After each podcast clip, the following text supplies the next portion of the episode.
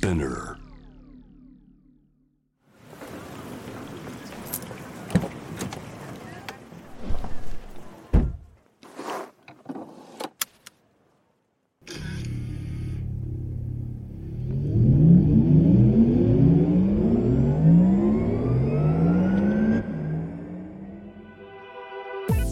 人生の中で絶対に叶えたい夢のリスト Bucket List ポルシェの創始者フェリー・ポルシェから脈々引き継がれる夢を追い現実にする勇気。そんな夢への熱烈な信念は今もポルシェの大切なミッションです。Driven by Dreams 夢を追いかけることで道を切り開き続ける方をさまざまな業界からお迎えしこれまでに叶えてきた夢の数々そしてこれから叶えていきたい目標や夢について伺っていきます。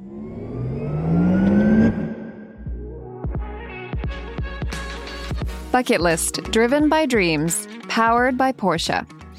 夢を見る力で道を切り開き続けているゲストをお迎えして夢のリストについていろいろな角度からお話を聞いていきます。ナビゲーターは私シャウラと。プロシェジャパンマヤです。Hi 前田さん How you doing? I'm doing good. いやー見ましたよ前田さんのインスタグラムだいぶタクシードビシッと決まってましたねありがとうございますあ。れは何の？時々あるんですよ。ああいうタキシードを着たガラパーティーみたいなやつですか？はいはいはいあの会社であるんで、もう今年もちょっと着てみようかなと思って。さすがですね、よかったですね。時々行きたいじゃないですか。そういうパーティーとか行きたくないですか？まあたまにやっぱちょっとドレスアップするとテンション上がりますよねなんかやっぱヨーロッパってそういう文化あるじゃないですか、はいはい日本ってあんまりないんですようんねだからああいうのあるとやっぱり盛り上がりますねやっぱあーさあ前田さん、はい今日のゲストなんですけど、はい。今日は充実道場カルペディエムの創業者と代表の石川祐希さんをお迎えしています。よろしくお願いします。します。こんにちは。よろしくお願いします。はじめまして。はじめまして。いやなんかあの収録が始まる前にだいぶ前田さんと石川さんが盛り上がってましたけど、盛り上がりましたねいろいろこれはなんか共通点がありありそうな感じでしたね。もともと石石川さんとはインスタ友達なんですよね。そうですねあのこれまではお手紙っていうか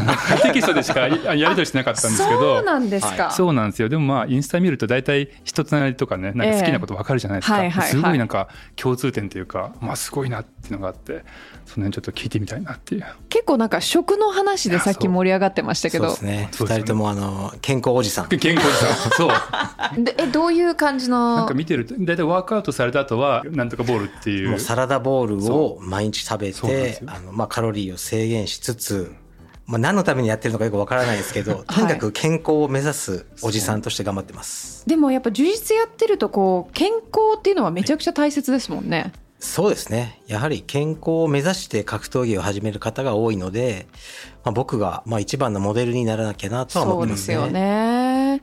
であのそのブラジリアン柔術の、まあ、道場はい。をやっているってことなんですけど、そもそもブラジリアン柔術を知らないっていう方にはどうやって説明しますか？いやー、これがね、本当難しいんですけど、まあ柔道みたいな感じえですね。道着を着て、まあ戦うんですが、あのー、柔道は立ってることが多いと思うんですけど、僕らはずっとこう床の上でゴロゴロ、いわゆる寝技え寝技、で相手を参ったさせれば勝ちだという、そういう格闘技ですね。打撃がない格闘技です。打撃がない格闘技はい。うーんなんかあのハワイですごく流行ってるんですよ、あそうです。そうです。ブラジリアン柔術は。はいであのサーファーの方たちみんなやっててみんな通本当そうっててですねはい。それはななんでだと思いますそのサーファーサーフィングとなんかこうなんか共通するものがあるんですかね？格闘技なんですけど、ちょっと横乗りなんですよね。リラックスした文化があって、サーフィンにマッチしてるし、アメリカ人であの、初めて世界チャンピオンになったのは BJ ペンというハワイの方ですね。はいはいなんか覚えてます？うん。いやなんか話題になってましたよいやーなっねたと思いますけど、地元ではもうヒーローだと思いますけええどね。ええじゃあやっぱりそのバイブズ的なものでこうそうですねーんなんかあんまりかしこまって、礼とかお辞儀とかないんですよ。へー柔術は。そこが僕も好きなんです。え入り方はどんな感じ？が「Hey what's up?」みたいな感じなんですか？Hey, what's up? はいますね。あいますか？いますし、まあ外国人の生徒さんだったら僕のことをもう、Hey, 勇気ですよね。結構カジュアルでフランクに、ね、先生っていう感じはないですね。え前田さんはやったことあります？ブラジリアン柔全くないんで術す格闘技全く分かんないんで今分かりましたやっと。誘います。なんかやってそうですけどいやよくやるんですけどめっちゃやってそう。どっちかというと、まあ、石川さんのカメラの方とかそういう方ばっかり見てたんで、ああ、そうそう。あの写真もやられるんです。すごい趣味が豊富ですよねそうですね。もう仕事しないで趣味ばっかり頑張ってるいやいやいや、でもそれがね、プロフェッショナルとかすごいんですよえー。仕事しないでって言ってますけど私、はあのウェブサイト見たらかなり店舗ありますよ、道場そうですね。現在34か35ぐらい。3435ってこれがはい。日本だけじゃないですもんね見てると中国にあったりとそうですね。か中国、韓国とイギリス、あとオーストラリアだと思いますね。はい、はいそうですよね。すごいですねへえ、そうか。よくでもここまで増えましたね。そうですね。ありがたいことに、まあ僕のアイデアというか、うん価値観に共鳴してくれる仲間が広めてくれたって感じですうね。ん。え、そもそもこのブラジリアン柔術の世界にはどうやって入ってったんですか？僕はですね、日本では空手部空手部に入ってたんですね、はい大学の時。えええええで、アメリカに留学に行きまして、もう行ったのが1997年ぐらいだと思うんですが、どちらに行ってたんですか？アリゾナですうん。アリゾナ州立大学という大学で勉強してました。はいはい。で、その時に、まあ、空手を続けようとは思ってたんですが、たまたま体育館に行ったらその寝技をやってる人たちがいて、何これと思って、まあ、知識としては知ってたんですけど、えなんか打撃に比べるとつまらなそうというか、こう、ああ、なるほど。分かりにくいんですね。で、見てたら、ちょっとやってみないって言われて、で、やってみたら、もうすごく面白くてう、ん。で、あと、まあ、僕の空手がもう全く歯が立たなかったんですよね。柔術に対しては。その時。初めての体験で、もう何度やっても、もう参ったさせられちゃう。っていうのがあって、で、その日、まあ大学、寮にいたんですけど、うん寮に帰って一晩考えて、いや、空手を続けようか。でもこの柔術すごい。うん。で、空手はやっぱやろうと思ってたんですけど、うんいや、もう自分の心は柔術やりたがってると思って、持ってきた空手着をあの、焼却炉で焼きましたね。ちょっと待ってください。焼く必要ないですよそうなんです。焼く必要ないですけど、ま、迷いを足し切って、はあまたゼロからこれを白帯からやろうって思ったんですよね。えそれは石川さんのやっぱ性格なんですかね？その始める時はもう昔のものを捨てるみたいな。こう大体なんかちょっと踏み込んでみてちょっとやってみて、うん。触りちょっといい感じだったら切り替えようかなっていう人の方が多いと思うんですけど、そうですね。でも柔術に関してはもう初恋のように、あ、もうこれだ、これしかない、これ一生やるって一日で思ったんですね。ん。だからもう空手はやめようと思って、きっぱりやめましたね。で大学の時に、まあ、一から、まあ、学んでいくと。ね。はい。大学に通いながら、道場があったんで、はい。大学の近所にそこに朝行って大学に行ってまた夜行って、で結局もう本末転倒で卒業はしましたが、まあ、柔術ばっかりやってたアメリカ生活でしたね。わーおでもそれ結構なコミットメントですね。朝行って大学行ってして夜も行くって、ね。愛情がないとできないですよね。いや本当若くて体力もあったしやっぱ情熱もあったからできたと思いますね。うん。でまあ自分が学ぶところから、まあ、経営に発展するわけでその間にはどういうことがあったんですか？まあ、2000年ぐらいに帰国して、ええでまあ仕事をしなきゃいけないですよね当然。で柔術就としても職して。そうなんですよね。もうそこが就職したくないっていうのがすごいあったんですよね。あ もう最初から。はい。やっぱ練習をしたい。うんなので、まあもうウェイターとかバイトしながら、充実の実力はまだまだだったので、ずっともう練習とバイト、その生活を随分続けましたねう。ん発売トって覚えてますか？ウェイターでしたね。焼肉屋のウェイターでしたね。焼肉だったんですねはい日本日本では。はああ、なるほどなるほへど。じゃあまあ焼肉でバイトをしつつ、はい自分のスキルを上げていき、い。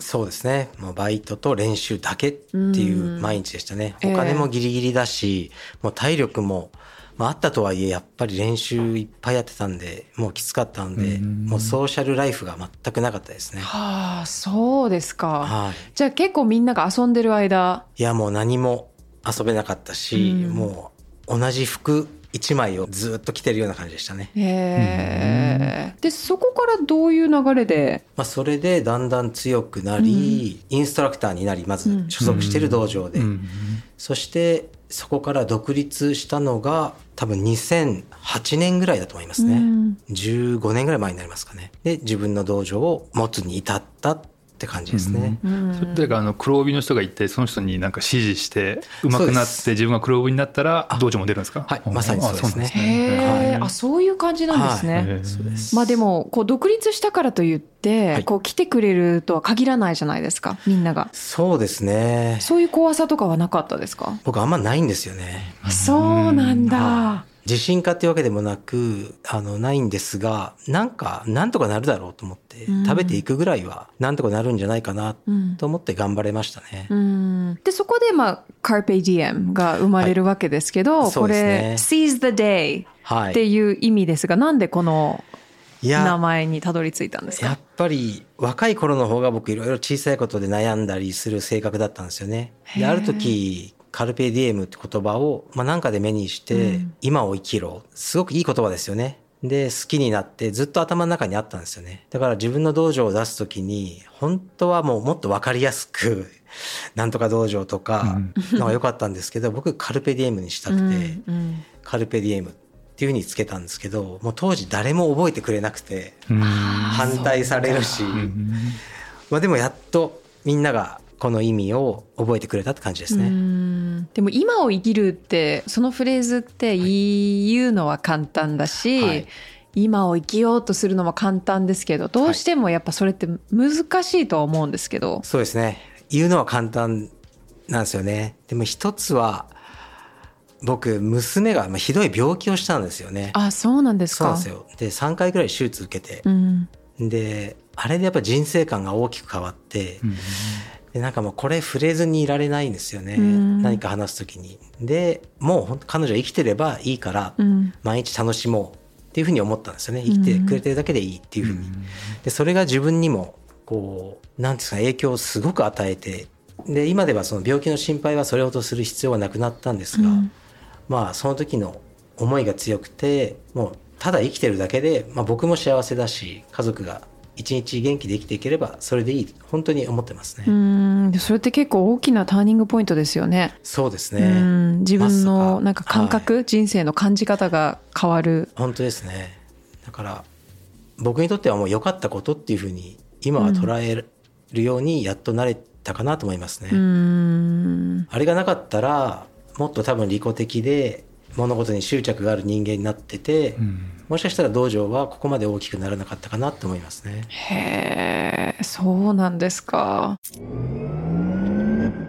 今を生きろっていう名前がついてるぐらいですけど、、はいろいろやられてますもんね。あの、ポッドキャストもやられてたり、あと YouTube もやられてたり。いやそうなんですよなんかねあの周りに乗せられてやっちゃうんですよ。あ、それは周りに乗せられてるんですね。やろうよやろうよみたいな。そうなんです。ははは。でやっちゃうんですよね、え。ーはい、でも楽しんでやってます全て。でもあのカルペディエムとは反対に YouTube のはい。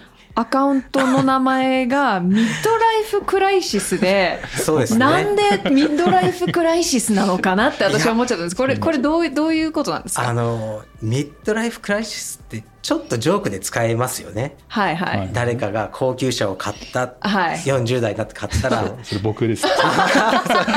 最そう最近前田さんね。そう僕あの Caymanの,、はい。あの GTS 買ったんですよ。あ見ました。もうこれこれね best mid crisis うわが使えたんですけどまさしくそうだと思うんですよ。うん。しかも色ね。は、 carmine red ですごいうわいいんですよね。ねもう今すごいハッピーで、何が起きてもいい,、ね、いいなみたいなもう毎日ご楽しいですよ褒美ですよね、自分への。ご。そうですよね。頑張った。そうなんですよ、うん。ね僕も、まあ、あの、おじさんなんですけど、47歳なんで、でも、こういろいろ新しいことにも挑戦したいし、うんなんか落ち着いちゃうのは簡単じゃないですか。もう、うんそうですよでね。も落ち着かず、うんなんか新しいことどんどん始めて、で、他人から見るともうちょっとミッドライフクライシスなんじゃないの？って言われてるのを、あの、少しジョークにしたって感じなるです。ほどなるほど、、はい。い意味でってことですねってなると。ああそこがちょっとミステリーだったんですよ、はい。なんでこんなタイトルついてるのかなと思ってたら。なんかポッドキャスト聞いてもね、ジョークか本気か分かんないんですよね。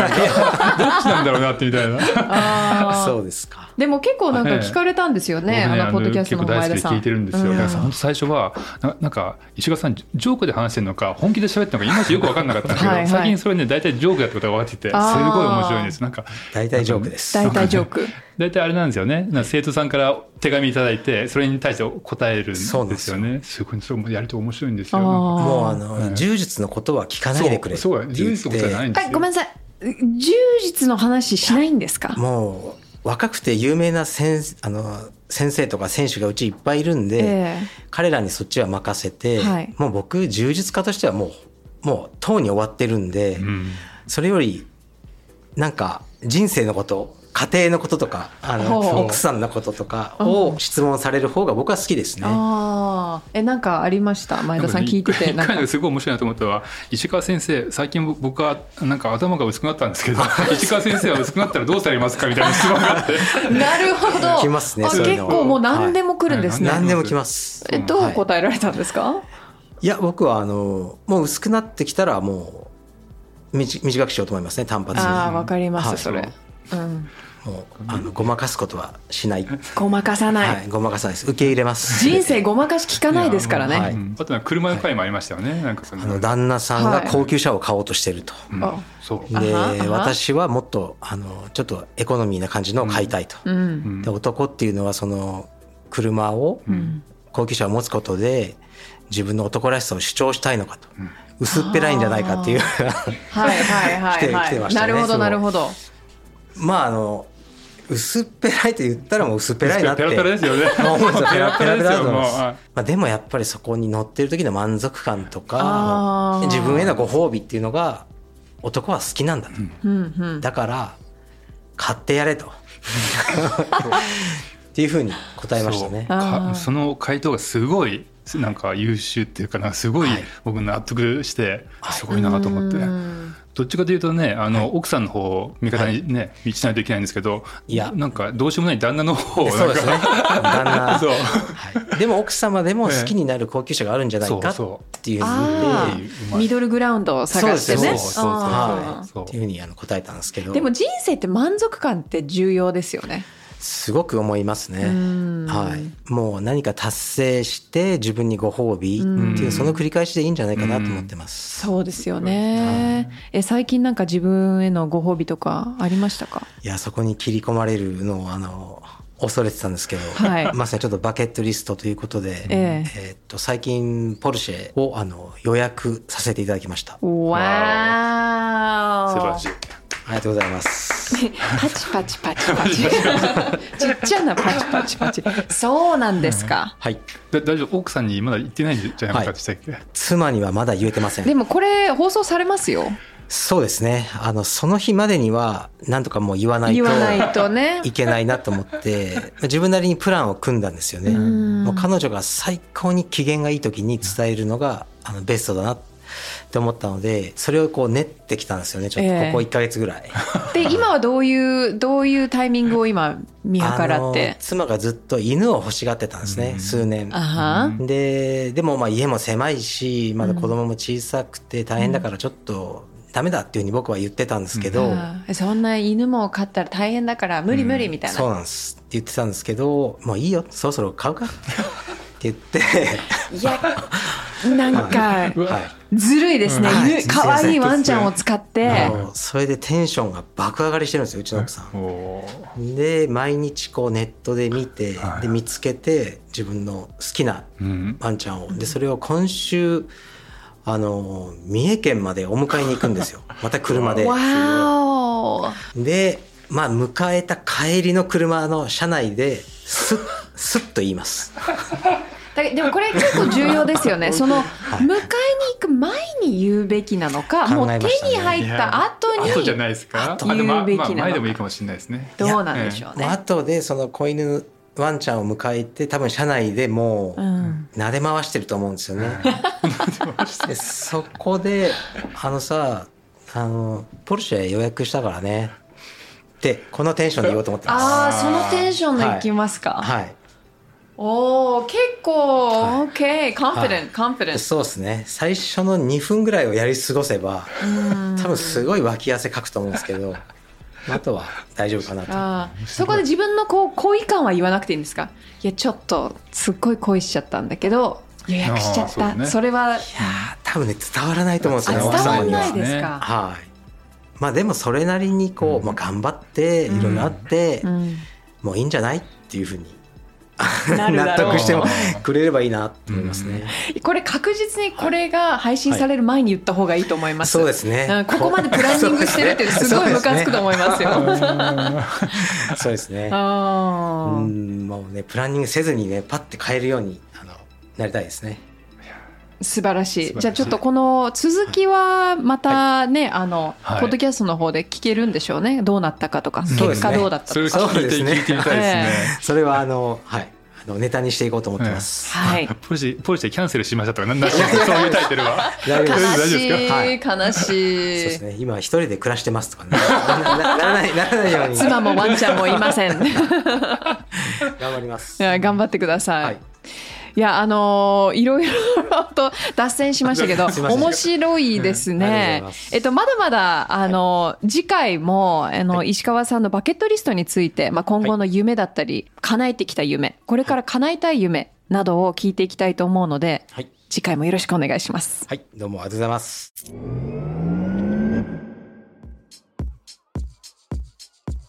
このプログラムはスピナーのほか Apple Podcast、Spotify、Amazon Music などで聞くことができます。ぜひ番組をフォローして SNS でもシェアしてください。See you next time. Bye!